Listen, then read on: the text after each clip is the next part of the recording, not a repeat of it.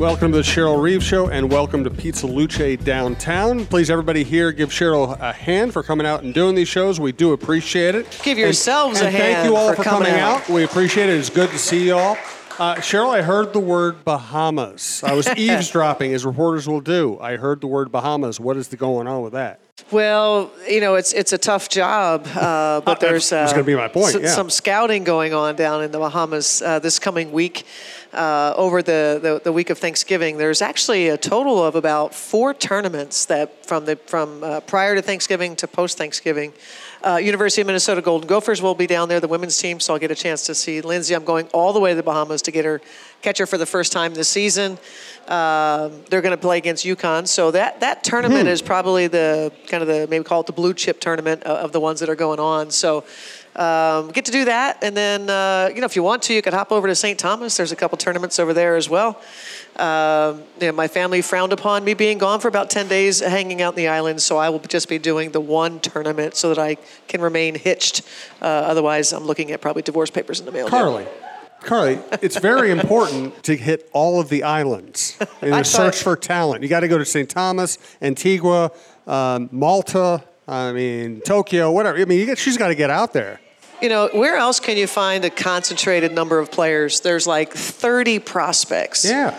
You know, that's, you know, Mike, Mike Thibault and I both were working on our families, and, and Mike won his battle, so he gets to have his wife there for more than a week hanging out in the Bahamas. But um, yeah, we'll make the best of it. I'm sure you will. And by the way, you mentioned uh, Lindsay Whalen and Mike Thibault, who are both here for the last live show here. I want to thank Lindsay Whalen, Carly Thibault, Mike Thibault for being here. It was a blast. Uh, I really appreciate it. I want to thank them it. for, You- for being here. I, I, I didn't get a chance to obviously come to the show, uh, listen to the show, thought it was awesome. Um, I think when I realized that uh, Mike was going to be in town, uh, I sent him a message. I'm like, I'm so sorry. I didn't know you were going to have to come do my show. Uh, and so he said he had a lot of fun, actually. Uh, so I think they appreciated the opportunity to be here and, and, kind of kind of do the show. And, and obviously, I'm super appreciative that they took the time to do that with our fans. Yeah, it was, it was a blast. It was great to have them here. And thank you to Pizza Luce for having the show. Again, pizzaluce.com. We are at the downtown location. We also do some live shows, including our baseball show, Chin Music, at the Pizza Luce in Eden Prairie. So thanks to them. Uh, thanks to everyone who's listened to the show, made it a success over the years. So, you know, obviously we hear Bahamas, and we think glamour and sun and all that stuff. But, but t- tell me about your winter. You've, I mean, you've been a general manager for what, two years now, three years? Somewhere in there, right? Somewhere in there. So- yeah. so I've been what- doing the same thing for, for 12 years. Uh, right, right. We know it's just a, a title change. We know you're already doing the work. But what what is this time of the year like? What's the winter like? How much scouting do you actually do, and what's your process?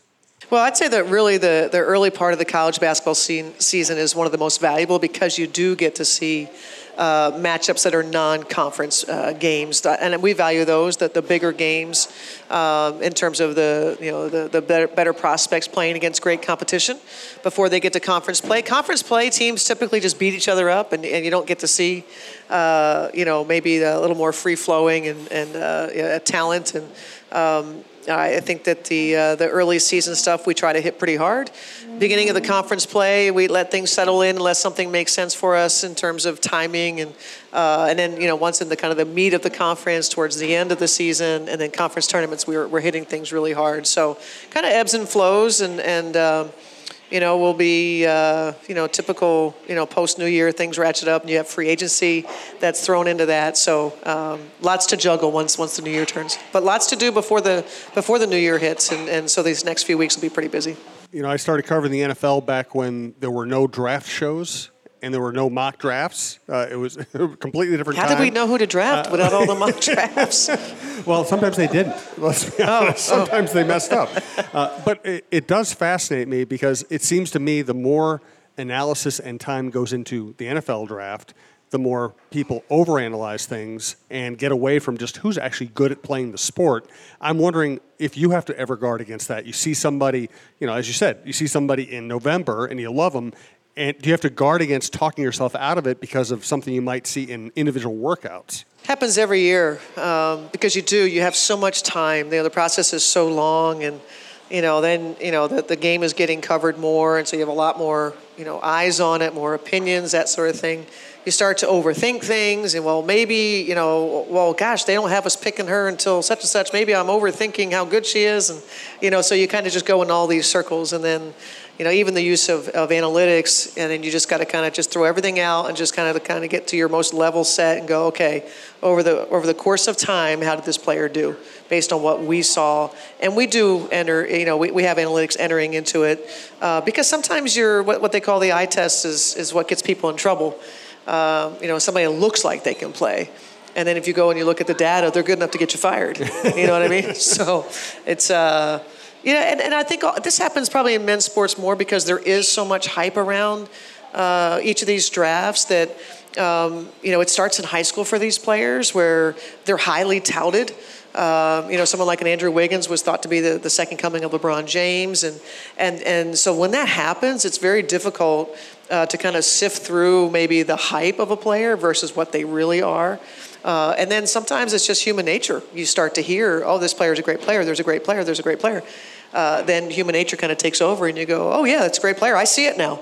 When you didn't see it before, it really never was there. Mm-hmm. Uh, but that's what, that's what we do. So uh, that's the double-edged sword of getting uh, greater coverage and more eyes on. Is uh, it get, does get more convoluted, and we do overthink things. And um, you know, keeping it simple, stupid is probably one of the, the best formulas ever. It's kind of worked for me. Which I mean, part? Just calling myself stupid, that does help. keeps, keeps, keeps me grounded, as they say.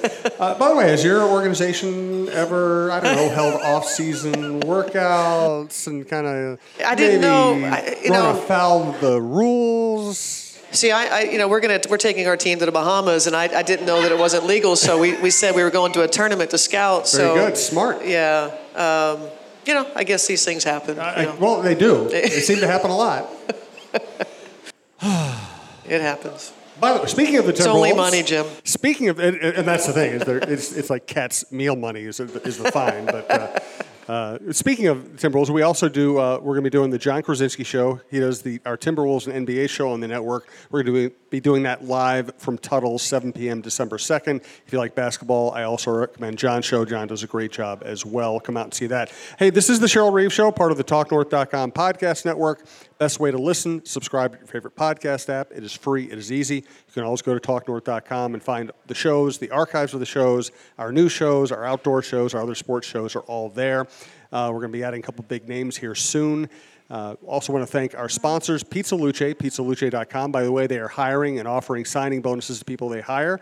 Uh, great place to work because they have pizza here. It's really good pizza, really good salads, uh, drinks, everything else. Thanks also to our other sponsors. Rudy Luther Toyota, All Energy Solar, Realtor Cara Quinn, who's here as usual, brought her husband tonight. Great to see her. And Gloria Ramsey and Successful Marketing Group. Thank you all for being here and supporting the program. Uh, what is the state of, of women's college basketball at this point? It's, you know, we always talk about growth and more eyes on the sport. Uh, I, I guess, big picture, what's your analysis of where the sport is? I think it's come a long way. I think what you see in the WNBA is, is a product of the growth of women's college basketball. Uh, you know, it takes takes a long time, right? We're 25 years into this thing. Uh, the longer the WNBA's been around, uh, the greater reach it has. I mean, it's all the way down to the grassroots, kids playing at a younger age because they now can dream about playing the WNBA. So they're playing in their backyard, they're playing in leagues sooner. Uh, college game is getting better because of that, and then obviously the WNBA is getting better because of uh, the growth of the college game. And, uh, you know, we don't hear a lot lately about UConn women's basketball being bad for the game. um, and, and then the reason is they've been so good for the game, those people that said it was very wrong. Uh, it set a marker for people that if you want to be great at this, then you're going to have to work, you're going to have to commit resources. And we've seen that. We've seen greater uh, interest in, in, terms of athletic departments putting more behind it. Uh, look at South Carolina women's basketball, who you know, I know I know Dawn Staley well. I know, uh, you know, she circled UConn and said, "We're coming for you." And and look at them; they're number one uh, in the country. I don't know if that's that's the, the latest rankings, but they had to, they had to do things a certain way if you want to be competitive with UConn. UConn did that. UConn uh, developed a program like South Carolina. Uh, Dawn's worked her butt off in terms of what they do in that community and the way that that uh, fan base supports that team is really incredible. So, um, so college basketball is is uh, you know I, I, think like I said that what you see in the WNBA, our growth. Um, you know, it seems to has accelerated, I think, over the last five years. Uh, and so, again, college basketball is a big part of that. Yeah, I was looking up the uh, on ESPN the AP top 25. South Carolina number one, UConn number two, Maryland. Uh, we're familiar with their program. Number three, Indiana, North Carolina State, Baylor, famous program, Stanford, one of the great coaches of all time, Iowa, Oregon, Louisville. Uh, what, what do you? I know you don't want to give away too much, but what do you think of Caitlin, Caitlin Clark? Uh, you know, she's a good player. She's a, she's a, good young player. You know, I can't, I can't, I'm not permitted to comment too much about right. her. Uh, but she's a young player that obviously everybody's going to know about, and that that's one too that, you know, sometimes when you're young and, and you have you know a big name, you know, can you hold your name? Because typically people want you as a freshman. You get all this hype. They want you to be even better your sophomore year, even better your junior year, your senior year. So sometimes it, sometimes it's hard to maintain that hype. What I think is really interesting about this list that you just mentioned is three of those were Big Ten teams. Mm-hmm. So Lindsay Whalen is going to, you know, know, she's going to have some some great games uh, over at Williams Arena. Hopefully, all of us can get out there to support them. And um, you know, I'm, I'm, anxious to see how uh, Lindsay's program grows. And I know they're really excited about the this incredible recruiting class they just yeah. signed. That's the name of the game. Uh, one ranking, uh, one service ranked them number 4 mm-hmm. in the country. That's pretty incredible. So I'm really excited. And clearly, uh, you know, the Big Ten's really good, and, and you're going to have to have good players to compete. So I'm excited for Lindsay. Yeah, Maryland three, Indiana four, Iowa eight, Michigan thirteen, and see if there are any. And Ohio State twenty-one. So it's a loaded conference. Yeah, and but as you said, her recruiting has been obviously great because one thing about recruiting ra- ranking services, they're after eyeballs.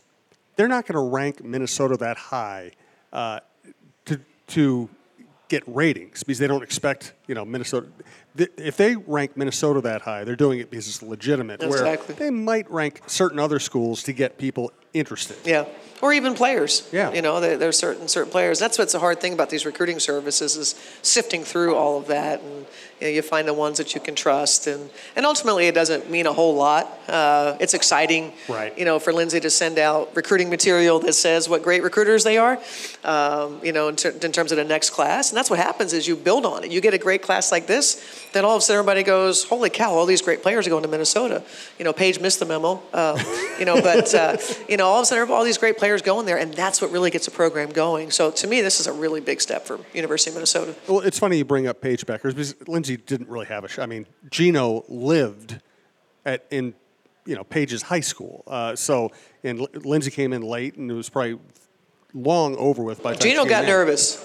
Did he? Geno got nervous because he knew that Paige Bueckers had a poster of Lindsay Whalen uh, in her room. And so he thought, you know, once she got that job, he got nervous because I think the frequency with which he was coming out here seemed to seemed to go up a little bit, and uh, you know, all of a sudden he was less uh, complimentary of Lindsay Whalen uh, during that stretch. go back and look how much he didn't talk about Lindsay Whalen, how great she was. So, um, but obviously Paige Paige's a great player, and would have loved to have seen her uh, over at Williams Arena, you know, playing for uh, the Gophers, but that didn't happen. That's we still might, you know, if, if, we got to a draft and she was on the board, we, we might you consider, might consider her. I wouldn't hold it against her.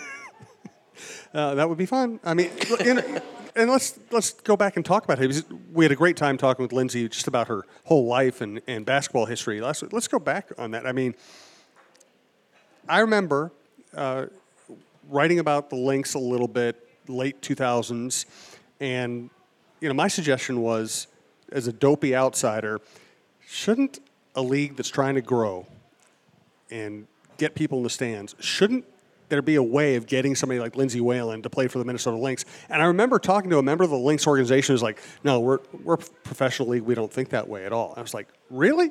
Uh, at what point did you think you wanted Lindsay? You, and what at point did you think you could get her here?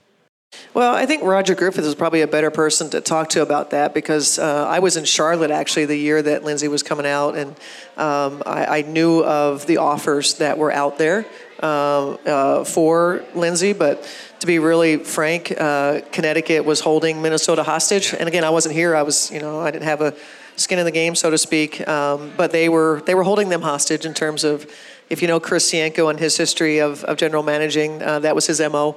Um, he had to win every deal, and in this case, he was going to make sure that uh, you know that the deal was incredibly lopsided if he even did a deal. Um, and so I think by the time that I got here in 2010, Lindsay was what six seasons in. uh, six or six or seven. I don't know exactly. I think 2004 might have been uh, her first year, right? Um, so seven years in, and uh, you know, timing is everything, and and it just happened to come together where. Uh, where the Connecticut Sun were, uh, where Lindsay was in her career, and her desires to be closer to home because she was spending so many uh, seasons either in Connecticut or overseas, mm-hmm. uh, and that gets really hard. And so I think the nice thing about this situation was that I think Lindsay could communicate to Mike Thibault and the Connecticut Sun franchise hey, look, I, I think I'd like to, to play in Minnesota. Um, and, and I think at that time we had the right assets for Connecticut being interested in making a change, uh, wanting to move away from Lindsay Whalen, if you can imagine that. Um, and, and that's, that's what they you know, wanted to do. So the timing was right. And of course, you know, I mean, uh, any, any first time head coach, which I was back in 2010, uh, it's what I said about James Wade. You know, you have Courtney Vandersloot, you're going to be just fine. You know, they make you look good. Uh, and that's what I needed Lindsay Whalen, uh, you know, for, for this franchise. And so certainly knew we wanted her. At no point in time, I'll be really honest with you, at no point in time that I was I interested from a fan base standpoint in growing, uh, you know, season ticket sales. Um, and, and to be really honest, in 2010, when we signed her, we only grew by maybe a couple hundred. Really? See, oh yeah, this, this was not, you know, this, this, th- th- so to, to the point, I don't know who said that to you, um, but those metrics don't translate. Hmm. Having a player like Lindsay Whalen didn't mean automatically those 10,000 people that were, you know, there watching Lindsay, they were not automatically going to come. Uh, there is a bit of a disconnect between college basketball and the WNBA. That is something we've worked really, really hard on to try to bridge the gap. Um, you know, hopefully, you know, we, we can we can unlock that because uh, obviously that's a big key uh, to fan bases, especially uh, like one here. Uh, so it didn't change. Our attendance didn't change until we started winning. Winning plus Lindsay Whalen was magical. Winning was was imperative, and Lindsay helped us get to that. But you know, when you win with uh, Minnesota's favorite daughter, that's when it got really magical. And and uh, and she always said, "Coach, it's about winning. You know, we win, they'll come." And she was exactly right. Interesting. Let's go back to Geno. You have any good embarrassing stories about Geno? You know, I don't. He he's so easygoing. Uh, I mean, he's really sarcastic. I understand him well. He's so you weren't joking when you said he's easygoing. Well, no. I mean, he's sarcastic. He's he's funny. I mean, if you ask him, he's funny. Um, you know, he's from Philly. Um, you know, we kind of, you know, we we, we kind of, I would say we operate the same way with our sarcasm and smartass. Um, he's never really changed a whole lot through the years in that way, and he's a hell of a coach.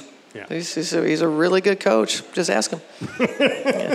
no, I'm just kidding. No, I don't. He's not like that. He, he's not like that. I, am just kidding. He is not like that. He, you know, he was really good to me. Um, you know, when, in my USA basketball experience, my first time in 2014, uh, and and Geno was the coach, and he came over and he goes, "Look, I know this looks really stupid. You're you're a championship head coach in the WNBA. You're working for me. I'm a college coach." And so he was really uh, humble and and uh, really um, uh, respectful. Um, wanted opinions and that sort of thing, and so I, I really enjoyed my my time working um, with him and, and and you know winning winning gold medal in in, uh, in Rio.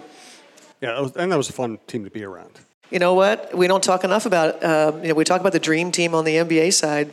Those teams that Geno Ooh. coached were dream teams. They were. I mean, you go back and look at those rosters, dream teams, prime time people. Uh, you know, some of the you know ones that were documented as the, you know, the the top 25 at 25 years. Um, incredible players, and and uh, you know, but again, it's just not talked about enough. I know you know, th- this year it was about the greatest dynasty ever. Um, you know, I know Nike was was putting uh, women's national team out there in that way. But um, it's unfortunate. You know, sometime we're going to come back and judge this part of our history and go, how did we not talk about these incredible players uh, in the ways that they, they absolutely deserve? I'm trying to remember. The starting five was Sue Bird, Diana Taurasi, Maya Moore. Syl, or was Syl coming off the bench? Syl came off the bench. Came off the All bench. the Lynx came off the bench was except Candace mine. on that team? Parker was a starter and got benched. Yeah. wow. True. Yeah.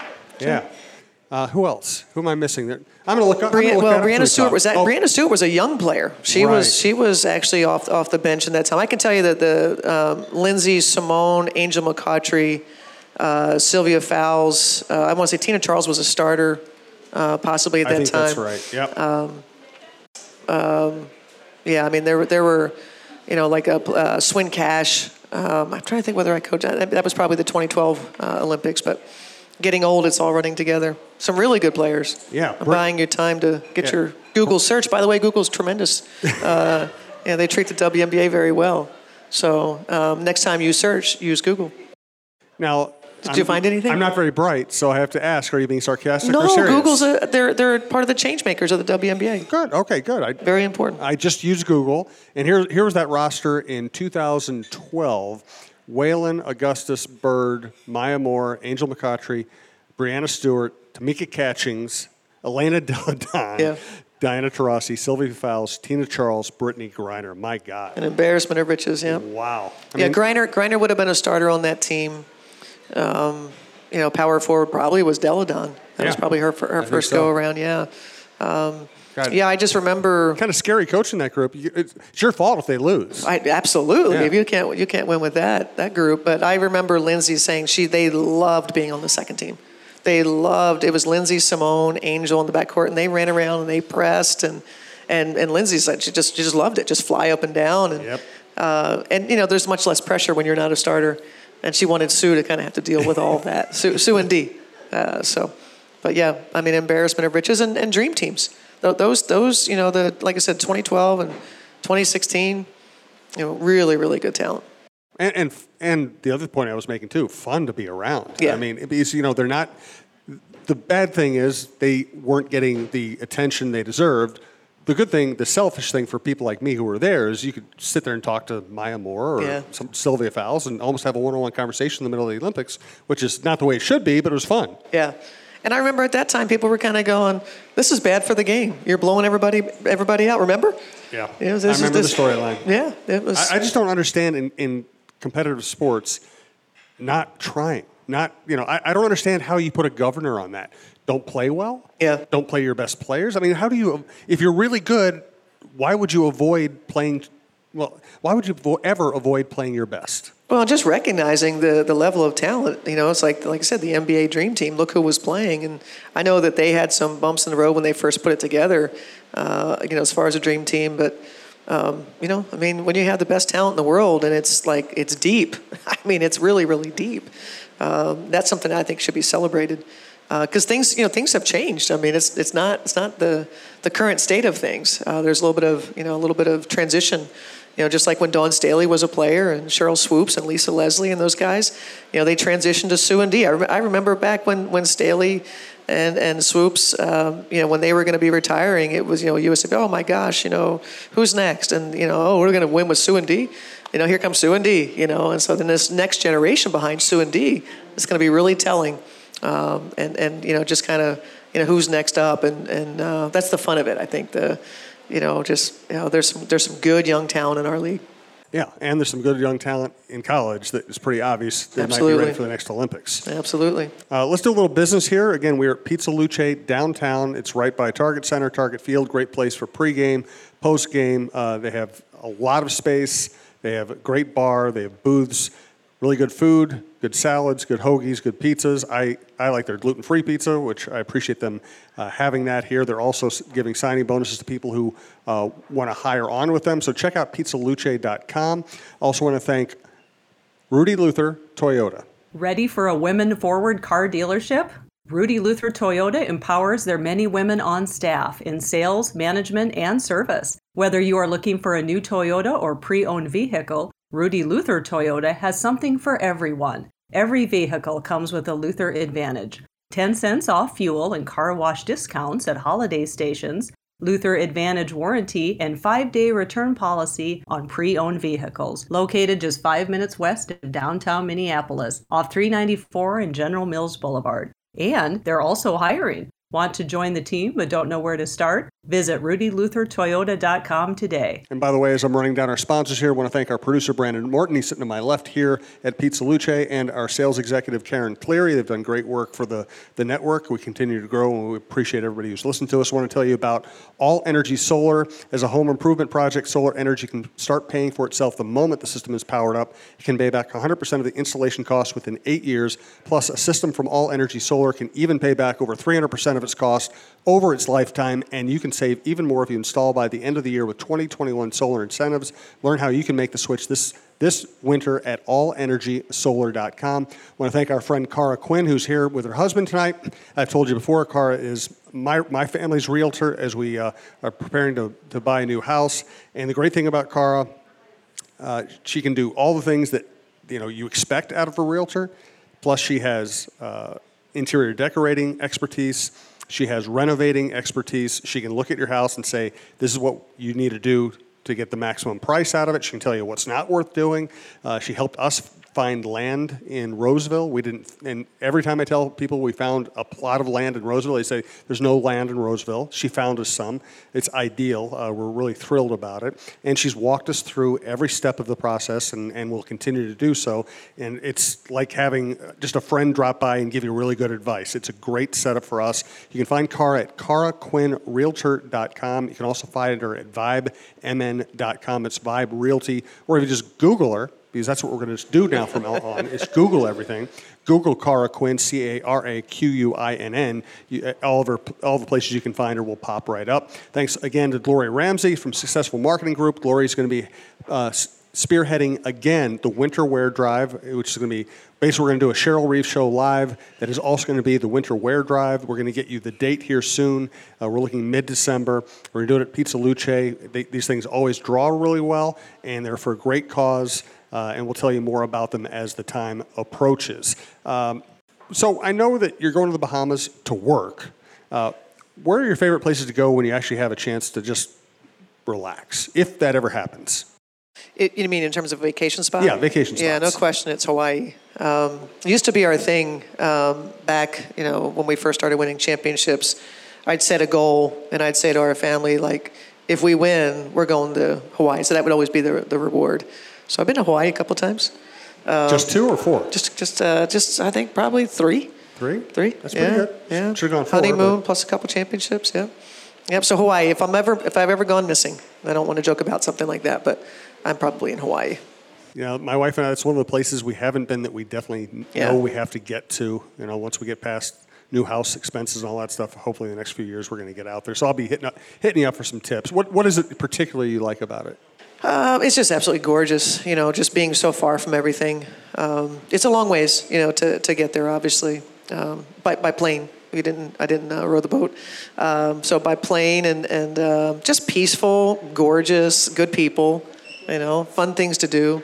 Um, it's been a while since I've been. I, I forget the, the favorite island. It's more the quieter island. So it's not necessarily Kauai, Maui. Uh, Kauai, yeah. Um, you know, the recent one we did, uh, we went and visited um, so we were in, uh, we went and visited Pearl Harbor. Um, there is a Disney property um, uh, in Hawaii, which we didn't know about. You know, when you have a kid, you start to learn these yeah. things like, okay, how do I go to Hawaii and be able to make the kid happy? Uh, Disney. There's a Disney property wow. called Aulani in, in uh, um, where, where's uh, what's the island? Um, the Big Island. There, there's the island, island, of Hawaii. I think that's what it is then. Yeah. That's probably what it is. So, because I think you fly into Honolulu. Anyway, um, I sound like a real big fan of Hawaii. I don't even know. Uh, it's just just been a minute. Just been a minute. Um, yeah, so that's that's where I, I like to do, to go. You know, like if it's if it's not something that I can do so grand. Um, you know, I don't I don't I'm a big I, I like I like a beach and, and water. You know, it, it, can be a lake. I like warmth. You know, that sort of thing. I'm pretty normal. I think a lot of people like that. So. Um, before we forget, I wanted you shout out Brandon Wharton, our producer. Uh, happy belated birthday to, yes, happy birthday, Brandon. Brandon. Thanks for everything you do for the show. Appreciate we've, you. We've aged him far more than his chronological birthdays would suggest. We have worn his ass out we, working for this I network. can imagine. Uh, we're getting some help. Uh, we have, you have to do every show with Jim? Yeah. Speaking of aging people, yes, he has to do all my shows. We're trying to get him some relief. Uh, we've actually hired somebody to help out, and uh, we and uh, frankly, the rate of growth adding new shows, we're probably going to be yeah. hiring a few people. Uh, and thanks to Great. Shell for helping with all the you know all the growth of this network. Uh, we need to we need to do we need to fill out our roster a little bit better, and we will get there. I promise. Um, let's talk about your your actually actual roster. I was thinking about this today. Aerial Powers, if she ends up being healthy for this full upcoming season, what's she going to look like, you know, on the court and in your system? Well, I think a healthy AP, you saw, you know, the, the second half of the season when she came back, you saw what she was capable of. Um, the first part of the season, you know, she wasn't terribly efficient. She turned the ball over quite a bit. Um, you know, she didn't make shots at kind of at the rate. She just wasn't ready to play uh, coming into the season in terms of, um, you know, you have to be in great shape. And this is a young player that we, you know, sort of bet on in terms of uh, future uh, projection. You know, this is not a player who is already a star player. It's a player we think is going to become a star player, and part of that is the growth of us helping her her get there. Uh, and so I think with with AP.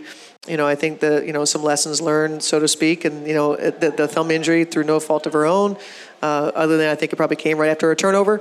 Uh, you don't turn it over, you don't hurt your thumb. Good thing is you uh, get over it. The yeah. player turns the ball over, and you just you're able to. I never remember. yeah, it. yeah, you don't remember at all.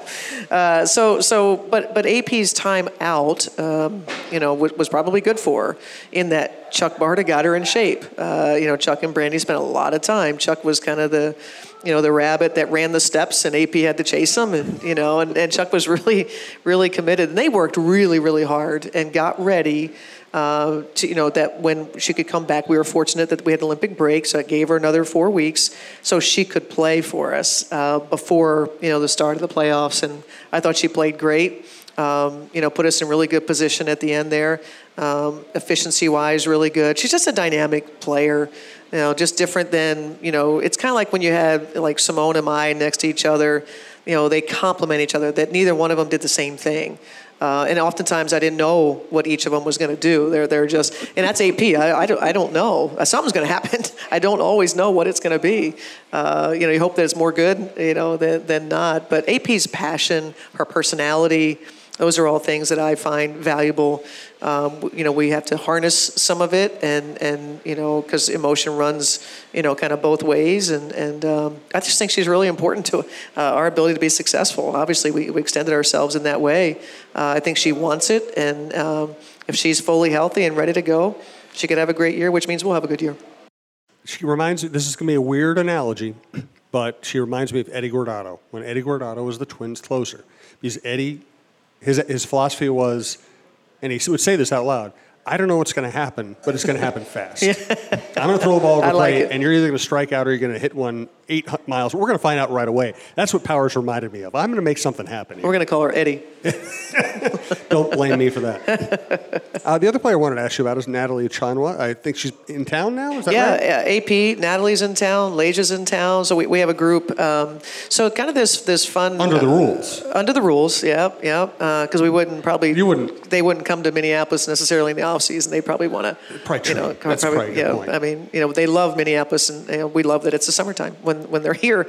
Um, and and I think that. Uh, the, one of the great things that came from the CBA uh, that was negotiated was uh, there is now mandatory money that is set aside for team marketing agreements, and that players can um, participate in and, and earn um, more money, supplement it. It's also obviously good for our community.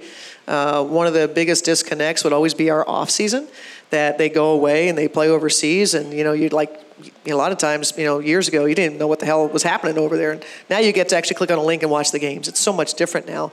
Um, so, but I think we're doing a better job of bridging the off season. You know, the end of a season to the start of another one. There's so much to look forward to in our off season.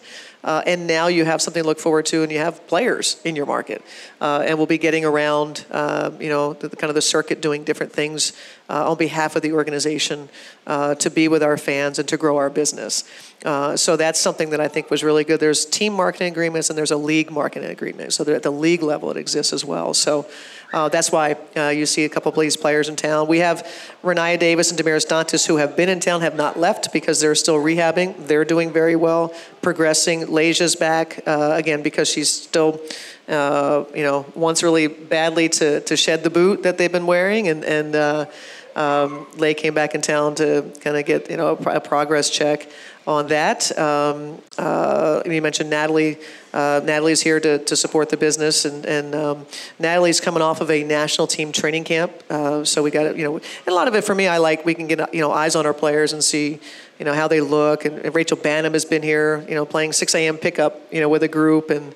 Um, so it's it's been you know kind of a player filled off season so far, and, and I wouldn't be surprised if you all have seen them out and about, and uh, that'll be going on periodically uh, throughout the off season. Uh, and what was your assessment of Natalie's first season with the, the Lynx, and what are you expecting going forward? Well, you know, I said that um, I think a lot of people didn't necessarily get to really get the full sense of having Natalie Achonwa on our team. Um, Natalie's a player that I think needs to play more minutes. Uh, I knew that. Um, I also knew that her first season behind Syl could be a challenging one for me. Um, just to have Natalie on the floor and me, for me to figure things out. Can she play with Syl, which is what our, our mindset was, because I can get her more minutes if that's the case. Um, Natalie's health wasn't great for us early in the season. You know, didn't wasn't necessarily in everything in training camp, so it was kind of a slow. Then she hurt her knee prior to the Olympics. Now, when you got post Olympics, you saw a little bit more of what Natalie was capable of. Uh, we did play Syl and Natalie together, and anytime we pushed Natalie closer to the 20 minute mark, you see her value over the course of time. Um, you know, it's a player that you know you don't you don't watch the game and go, holy, is she really really good. Uh, it's at the end when you go and you look at the important the the, the data points uh, her efficiency and the things, the way that she helps your your, your whole unit. Um, so, you know, you're not going to, you know, look at Natalie Achonwa and say, wow, that's Sylvia's replacement. And you're going to, Sylvia Fowles is like one of a kind. Um, it's like when people used to ask me, what was the succession plan to Lindsay Whalen? there is none, uh, as you see. You know, like we're, it's, it's, they're, they're generational for a reason. Uh, you know, Sylvia Fowles is exactly that as well, and hopefully still continues to play. Um, you know, because, you know, I mean, you can still be successful. We saw it in 2020 in the bubble season. Um, you can be successful, you know, like Sylvia Fowles makes the game easier, uh, makes our team, you know, the, the, every year that she plays, you feel like you have a chance to do pretty well. Um, if Sylvia Fowles doesn't play, we still can find a way to, to be successful. And I really believe that. It's in your selection of players. We dig deep into analytics and, and find productive players.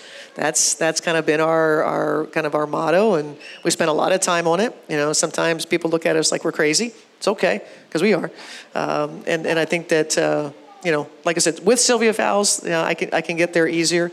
Um, but like I said, we, we've kind of proven over the last few years that we can still be a successful basketball team and still be a team. I, I you know, I, will tell the team this uh, in an email coming up here soon that had our team come into camp in shape uh, and ready to go, and had we had a great training camp and come out of training camp like we always have, which is to have a, a great start, we could have been a top two team in the WNBA this year. We finished third, scratching and clawing and piecing it together through through tough times. But if we didn't, you know, if, we would have maybe valued that part of our season a little bit more, to me, that's what stood between us and the WNBA finals again. You know, because if you're a top two seed, that view is a hell of a lot different than these single elimination games. You know, you're sitting and waiting to play home games, and you know, you win your home games, you're you're in the finals. You get to the finals, you're the higher seed. You win your home games, you're WNBA champs. That's always been the formula for us. I thought we had a real chance at that this year, and and, and uh, thought we, we let a season get away from us in terms of, you know, just being ready. So you, you can bet that I'm going to be, uh, you know, a, a, little more locked in on what each of the players is doing in the offseason. Uh, you know, I promised uh, on the last podcast we're going to do a lot of live questions. Then I got carried away, and I just sat here and talked the whole time. We do have a microphone up here. If you'd like to ask a question, please do. It's be a great time to do it. Uh, if you walk up, I will make sure you get to ask the question. Uh, Elizabeth, so. do you want to come ask your question, or are you too busy playing with those poppets? All right, she's going to make her way up here. Elizabeth came equipped with a question. Yes. Longtime listener, a fan of the show. Yes. Um, Elizabeth and I first met at the uh, airport, MSP, uh, when we returned. Uh, was that from the Olympics? Yeah, and, and I was able to place a gold medal around Elizabeth's neck when she was My in a stroller. Question is, awesome. is that um, why can't the Lynx have boys play in the Lynx, and why do they only play in the summer? That's a really good question. Why is our season in the summer? That's a very good question. Uh, and so, Elizabeth, if you go back, you know, 25 years when the league was, was first founded, um, it was this, this landscape of sports, of professional sports. The WNBA had to try to find a window that we could play in, that we could get media attention. So if we play in the wintertime at the same time as all the other uh, basketball seasons, like the NBA or college, unfortunately, women are going to be last on the list uh, to be covered by media. Uh, and so the, the thought process was that if we played in the summertime, when some of these seasons were over, they were in between seasons, that that would be our time. That that you know we could we had more TV windows that we could be on, and then just media and coverage, uh, media coverage in general uh, would be better for us. Uh, and so, and then also, you know, we, you know, European play is still really big for our players. That happens in the wintertime, not the summer. Um, and, you know, to be a professional women's basketball player in this country, you're juggling a lot. Uh, if you're a good enough player to be on the national team, you've got the national team, you've got the WNBA season, the footprint, uh, you know, from, from April and you hope until October. You leave directly from there and you go overseas and you play those six months. And um, but that's that was the thinking at the time, and and uh, you know, I, I, I spent a lot of time in my early years fending off those of you that said, "But wait, I want to go to my cabin," uh, and we said, "You can't." You can't. You, you can try to find a way to do both, but you can't. We need your support. The cabin all, will always be there. If you all go to your cabin, then what's going to happen to the WNBA? And, and thankfully, so many many fans, uh, you know, sacrifice and find ways. And if you had to have the a weekend at the cabin, you found someone else to, to be in your seats. And so, uh, I'm really proud of our fan base because I get it. Uh, I live here, you know, so I understand the seasons of, of maybe you know how long things last or don't last.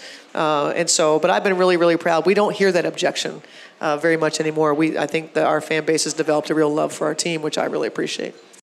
I don't know. I, I, I have very strong opinions on the whole cabin experience. Uh, you can go to a WNBA game, go to downtown Minneapolis, eat at a good restaurant, see a great game, have a drink afterward, or you can sit in traffic for six hours, go clean your cabin, look out the window through your cabin, and turn around and get back in traffic for six more hours. I, I, don't. I've never gotten it. I don't get it. And I don't get a chance to do it, so I don't. I don't. I don't know I either. just don't get it. Yeah.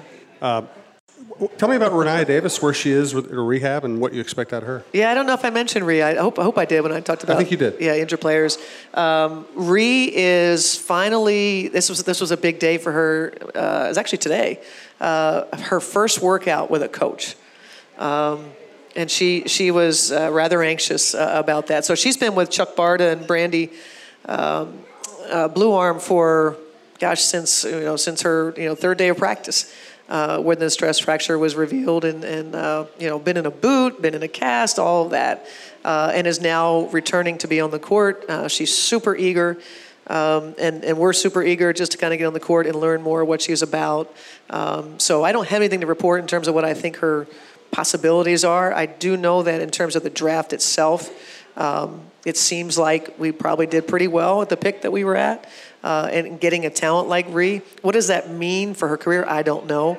Um, because each draft class obviously is different. So as compared to her uh, her other know, you know, draft classmates, uh, I think she's pretty talented. As compared to the WNBA, I don't know. We're going to find out. Uh, it feels like to me, at minimum, you know, when you when you have a player that's in the same class statistically at a university that has uh, the storied tradition as University of Tennessee has had, uh, and your your name is up there statistically with Tamika Catchings, Chamique Holdsclaw, Candace Parker, it, you'd like to think that maybe she could at least be serviceable in our league. If she's more than serviceable, we'll be really excited and say we got the steal of the draft. Um, so we're going to find all that out, and then as that unfolds, and maybe on future shows, I'll be able to share more with you. How's Chuck doing? Chuck's doing well, working his butt off. Um, he did take a day to go up to the lake to make sure that he could winterize his stuff when we let him go for that. He's, he's a big lake guy. Matter of fact, some of the most fun we had uh, this summer, I wasn't there for it. It was during the Olympic hiatus. Um, Chuck had an outing out of his place, uh, him and his wife, Chris. Uh, the team had an incredible time. And uh, I think uh, Aerial Powers documented it in some way on uh, some video on YouTube if you guys want to see if you can find it. I'm not real astute with those sort of things, but. Um, yeah, Chuck's Chuck's great. He's he's a legend. Yes. You should probably Mr. just Google Oliver. it, right? I have a question. Yes. What would you like to say, Oliver? Why don't the cheerleaders play for do that for the Lynx? Why do the Lynx not have cheerleaders? Great questions by these young folks. Very observant.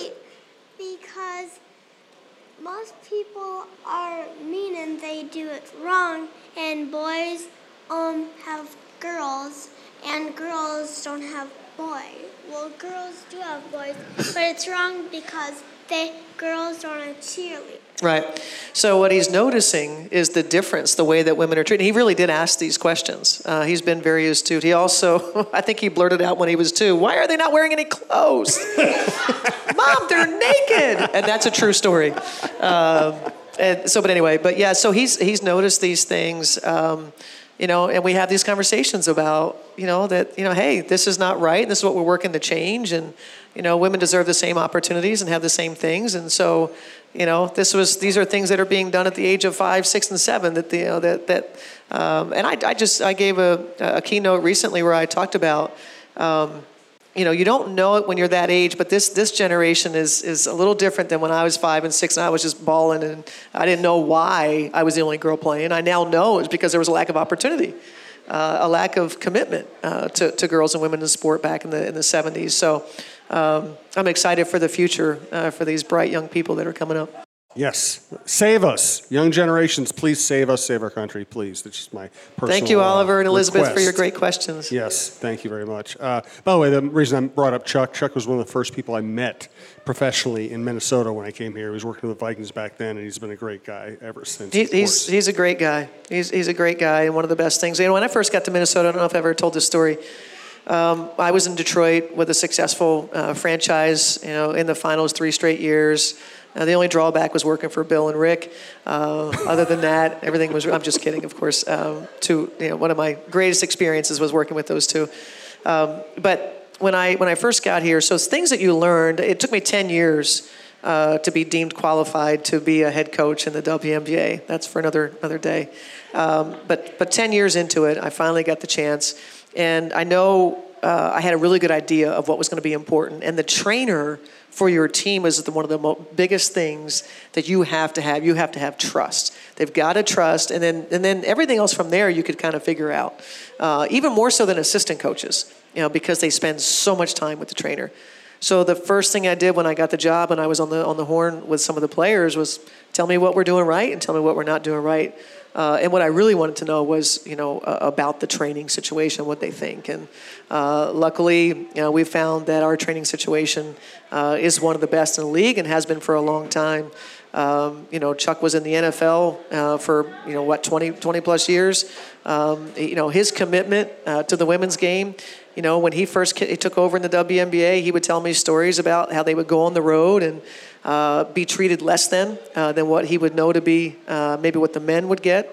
And he would he wouldn't let it happen. He would say, "No, we're not going to do that because when I came in here with the Vikings, this is what we did." And and uh, so that plus just how smart he is, and um, gosh, he's patient. He, you know, to work with players as closely as he does, and all the different personalities to have to deal with with me. Um, you know, there's nothing Think like Think about that. He's had to deal with you and me for yeah at for, different times. I mean, that's that's a heck of a career. Let's put that on your resume. that, that he's made it through. Can you imagine having to come in and, and say, you know, knock on the door and go, uh, Cheryl, uh, you know, your point guard is out for the next however many games, and, and you imagine I handled it right. God damn it, Chuck. You know, don't come in here with that, you know. And then he knows, okay, let her get through all that. Then we kind of figure out what the problem. And I trust Chuck. He tells me what has to happen, and and we, you know, we always have a really good plan and a connection. I think he appreciates, um, you know, that that there is, you know, this this back and forth. If he says that's what it should be, uh, I know how hard he's working to get players back on the court, uh, not at the expense of a player's health. Really important. That's the trust piece, and, and so we're very very fortunate to have Chuck Barta.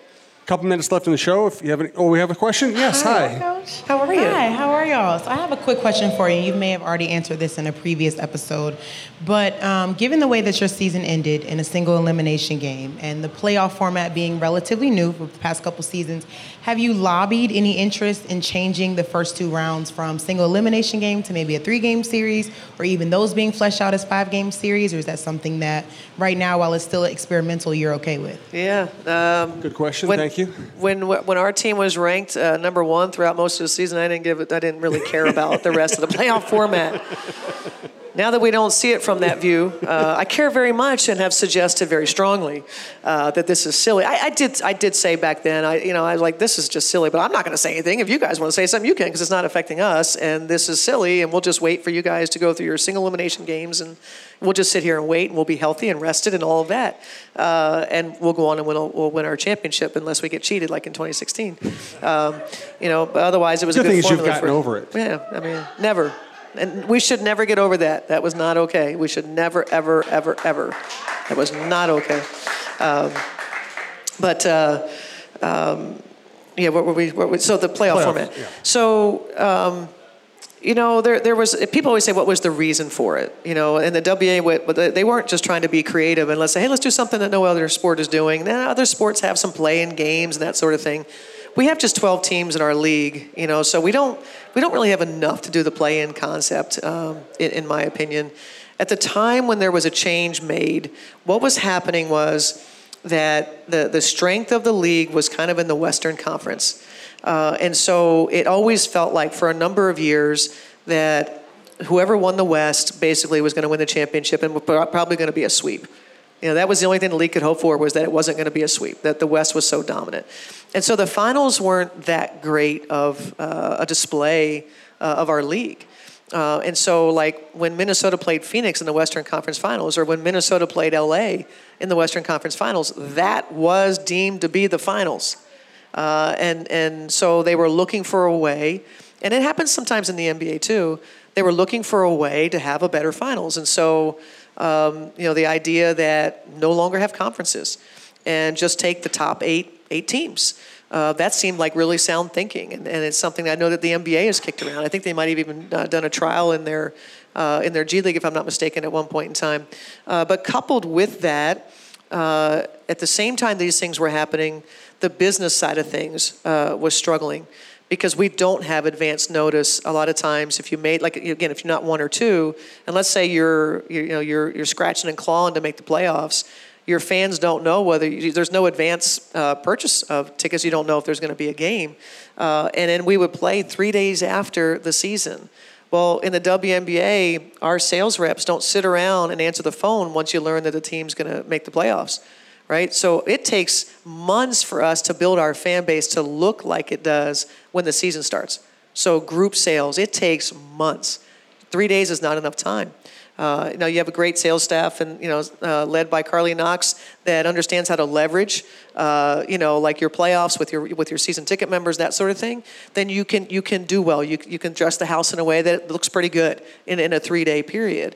But for many teams that weren't named Minnesota Lynx, they lost so much money hosting a playoff game or being in a playoff game that many COOs raised their hand and said, "Yeah, maybe maybe we should do this single elimination thing." So the two things kind of came together. ESPN saw a chance to put us on less. They said we're in, uh, and so all of that, you know, kind of happened, and then that's what we got. We got this. Um, now all now at no point in time were the, the coaches ever on board for this uh, i'm in professional basketball to play a series that's what i like if i want single elimination i'll go coach college um, i love i love the ups and downs of a series i love look what happened to the WNBA when you got la and minnesota in our games and hard fought in our fan bases and then the ratings and then the league grew because of it right you get the rivalry right? You know, even long after, you know, these players that aren't really playing for either team anymore, it doesn't matter. It's still Minnesota, LA. And we remember. And we remember what it felt like. Um, Lavender playing for the Indiana Fever, telling her team, oh, last time I was here, this is what was happening. Like, you know, everyone that was involved, it was so meaningful. Um, and so I think it'll be wise, um, you know, that it happens sooner rather than later, that we get back to that and we focus on um, the biggest time of our year, the most meaningful time of the year, playoff basketball. More on TV. All of it's supposed to be on TV, right? ESPN's commitment. More series, even if it's a three game series, as you suggested. A three game to start, and then a five and a five. We're all in favor of that. We'd love to go five, five, and five. Uh, the, the season footprint is a challenge for us. Uh, TV windows are a challenge for. There's a many, many things that go into uh, some of the challenges that we face in, in, in, landing on where we end up landing. But um, I have a feeling that we'll be seeing change fairly soon. Good, good, and good question. Yes, sir. Hi there. How are you? I'm good, coach. This is our gaming coach, T Wolves Gaming. That's what's up. Well, introduce yourself. what's up? Hello. So I had. Go ahead, introduce yourself, coach. My name is Nicholas Gartrell. I'm the head coach for T Wolves Gaming. Oh, congratulations. Thank you. Um, so my question is, when you you spoke on it earlier about your your trainer and you had so much uh, trust in them. When you choose assistant coaches, how much does that go into it?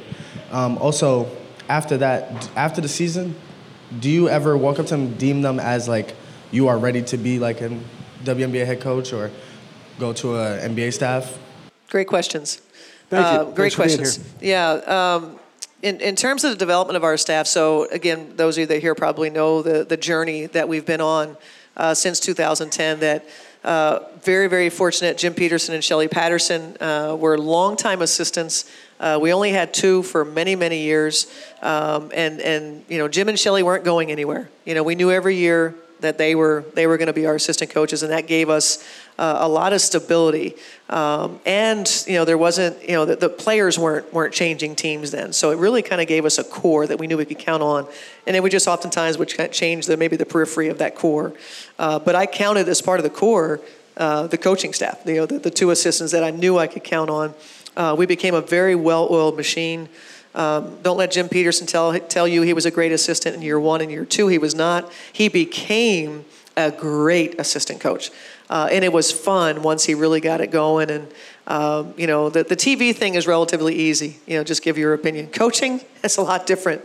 Uh, you know, it, and I think it's made him uh, a much better analyst. Um, and I think he's really, really good. And, and so we had, you know, those years we were able to have that consistency. And, uh, those two never really looked for jobs. I think you know Jim. Jim at one point, uh, only because Tika made him, his wife made him, uh, interviewed for the Connecticut Sun job many years ago. Um, and I think, but Jim just really kind of took inventory of his life and, and you know, was like, I, I got a lot going on, and that, that, that head coach thing is a lot, uh, you know, to have to go through that. And, um, you know, uh, you know, that was a decade that, you know, I know Shelley was with me for a decade. Uh, and then when those two, it was really more Jim. I, I always joke when Jim left, I had enough money to hire two people. Uh, and so then our staff grew to three. So it was opportunity for us to grow. And it was my real first time to actually kind of go out there and see see what was out there. Um, and I, what I felt like our team needed, you know, Lindsay in, in, you know, kind of in the twilight of her career, and Rebecca, and, and I wanted to get them somebody that could kind of keep what they were doing exciting. I needed a player development person, right? That's where Walt Hopkins came in. Uh, James Wade was an it was an easy hire. Um, that he was, uh, you know, an understudy uh, to Dan Hughes. Uh, Dan Hughes highly recommended him. Very easy hire. I felt very fortunate. He had a couple other uh, uh, offers. I felt very fortunate that that he chose to be in Minnesota. It's worked out really well for him. you know, leaving from from Minnesota and getting a decent job. Um, now, you know, fast forward to those two, um, you know, two men uh, getting head coaching opportunities in a very short time. Remember, I told you it took me 10 years. It took them, took James uh, two years after being in Minnesota. He did spend some time uh, in San Antonio, so he's probably a little bit different. Uh, maybe that's because he's black. But my white guy, uh, fast track to one of the better jobs in the league in, in the New York Liberty in terms of you know the market, et cetera, and their you know their their history. and so what I learned in that was that people value it's either the men, and I was going to do an experiment. They either value the men or the Minnesota Lynx, and I wasn't sure which one it is. Um, and so I was going to ensure that the next group uh, that I was going to put forth were going to be women and black women and former players. Um, and so, you know, so if it stood to reason that Walt was qualified in the, the light resume that I feel that he had, um, well, you know, congrats to Walt. I pushed him. I told him, you know, to answer your question, I told every one of my assistants, um, you know, what they needed to do uh, to, to, to be ready for our league. But I'm not a big believer in people not being ready. You're never ready. Never ready. So don't wait. What are you waiting for? Walt told me he's on a five year plan. I said, why? Go interview. Go get these experiences. Well, I didn't know that in his first year of interviewing that he would be deemed so qualified. Uh, yes. Okay, can you give me one more moment? You know I talk long, so just just hang in there, be patient, and then you'll get your next question. Um, and so, you know, I, I I'm curious to find out, you know, for Katie Smith, Plenette Pierson, and Rebecca Brunson, um, you know, as as women, black women, you know, when are their opportunities going to come? Uh, I can confirm that you know there was one opening, and, and one of our coaches uh, was uh, approached and, and had a conversation. Uh, but I'm really curious, you know, how long is it going to take? Uh, for this. But by the way, and I don't, I'm not, I don't want them to leave. Uh, I, every time I walk out with these three, I'm like, man, what a like, you know, what a bad ASS staff. You know what I'm saying, right? Uh, so it, it, feels so good uh, because I'm like, they're they're just so darn good, and and and. Uh, you know, but I, I, want them to get opportunities. They all want to be coaches, and you know, Rebecca Brunson you know, con- you know, like our, our conversation is, um, you know, we're like she's you know more green, had a great year. Thought she really grew as a coach, and I told her for the first time I actually looked at her, I was like, I think she really likes this because I think she kind of came into it with just putting her toe in the water um, in in the bubble season, just put her toe in, and I thought this season she got in the water, and now we're going to go to the deep end. And, and, and I want to get her ready. And, and uh, I, I told her the same thing. Lindsay Whalen doesn't have any coaching experience when she called me, you know, about the Minnesota job. And, "Ah, geez, coach, you think I'm ready? I said, you're darn right you're ready, because no man would ever ask that. No man would ever ask that. You are ready. And, and uh, you know, obviously that's, uh, you know, that, that's kind of very layered uh, in all of that. So I don't know if that, that answered the question. Uh, do you feel like you got what you wanted? Cool. Good question, by the way. Did you say you're going to go to market? Oliver, would you like to ask your question now? Yeah. Why did black people, I mean, why did white people, why did white people used to judge black people and turn against them? Well, buddy, I'm going to tear up here. he's he's uh, he's learning a lot, um, and and think about this this time you know, that that uh, for for such a young person, uh, what he's experienced over the last year and a half, what he what he's uh, what he's seen, and uh, we're we're so proud of him. I'll you know, I want to tell a story when he was he was two years old. Um, and I don't know if he remembers, um, but he got in the car and Carley and I were driving somewhere, and and he says, uh, he says, uh, "Mama, mommy, uh, I'm white," and and we say, "Yep, you are. You're white. You know, white skin." And and he said, Azaria, who he just adored, uh, was his first love. I have no doubt. Uh, Ollie said, "Azaria is black." We say, "Yes, sweetheart, she's black, black skin," and he says, "My heart loves everyone." And this was not like we didn't, you know. I mean, obviously we have a lot of love in our family, but uh, this wasn't something that you know we necessarily coached him uh, to feel, and it was so natural to his heart, and uh, he makes us proud every not- day. I did not say that for one. You were two, and you don't remember. You did. I have a witness. Trust me. Huh? I, I you know, Thank you. Oliver. To answer your question, is uh, there's there's a lot there, um, and I'm hoping that that your generation is going to be the change that we've wanted to see for a long time. And you know, we talked about this. Um, I think uh, Nancy Cummings, who's uh, was our orthopedic surgeon for our team, we said "Can we, we have to find a way that history doesn't keep repeating itself, and and hopefully uh, Oliver and Elizabeth can be a part of that change. Can someone Thanks, buddy. have a headphone for Elizabeth? Because Ollie, Ollie doesn't want to share his headphone. Can you take it off and let Elizabeth ask a question? Thanks. Thanks for sharing. Thanks. You're welcome. Why why can't the why can't the Lynx allow boys to play with them? Oh boy. Um, why can't the? Well, you know, I don't really know how I feel about the the blended teams. Um, you know, I, this is I, I haven't really shared this story either. Marc Lore, um, you know, has an idea about uh, maybe, you know, he doesn't think the women get paid enough, and, and obviously we agree with him. And I think I've shared that story before. And so one of his ideas uh, to to get women more money is to sign them to an NBA contract, um, which I think was actually rather clever. There's nothing there's nothing against that. Um, I'm pretty sure that some of our players could play uh, in the NBA, can play on the Wolves team. Um, you know, we've got some pretty productive players that I think that would be valuable. Sign them to a minimum contract is more than what our entire salary cap is. Um, so True. Um, but yeah, that, it's uh, you know the men play on the men's team and the women play on the women's team. That's just how it is. Does anyone else have any questions? Well, uh, hey, uh, great questions from all ages. We do appreciate it. Uh, we appreciate all of our sponsors supporting the program. Uh, I don't. Do you have a final thought, Cheryl, or do you think we've had enough final thoughts for one night? Yeah, I, th- I think it's good. I, I just want to say how much you know the you know the people that support the show, how much you guys mean to us. You know, you're here all the time. I know you're you're listening all the time. I've run into so many people. I just met somebody at a at a keynote that said, you know, I, I listen to your show. You know, so I get to meet people, you know, that just walk up and, and say this, and so. You know, um, all the sponsors that, that make this possible, and obviously Jim, your hard work and Brandon's hard work. Just want to say thank you. Um, you know, I, I feel the support all the time, and it's very meaningful.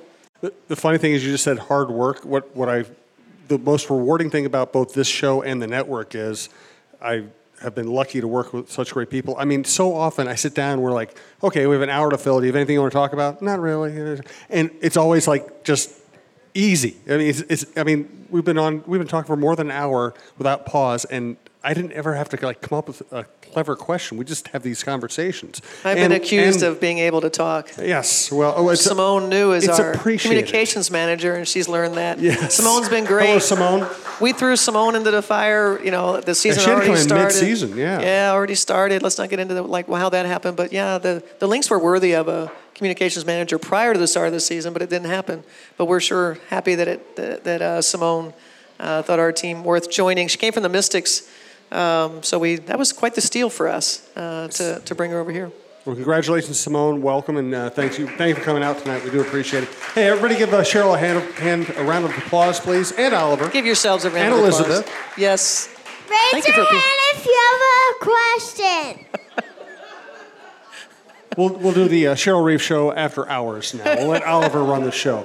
Uh, once again, thank you all. We appreciate it. Thanks to Brandon, and we'll talk to you soon. Thanks, everybody.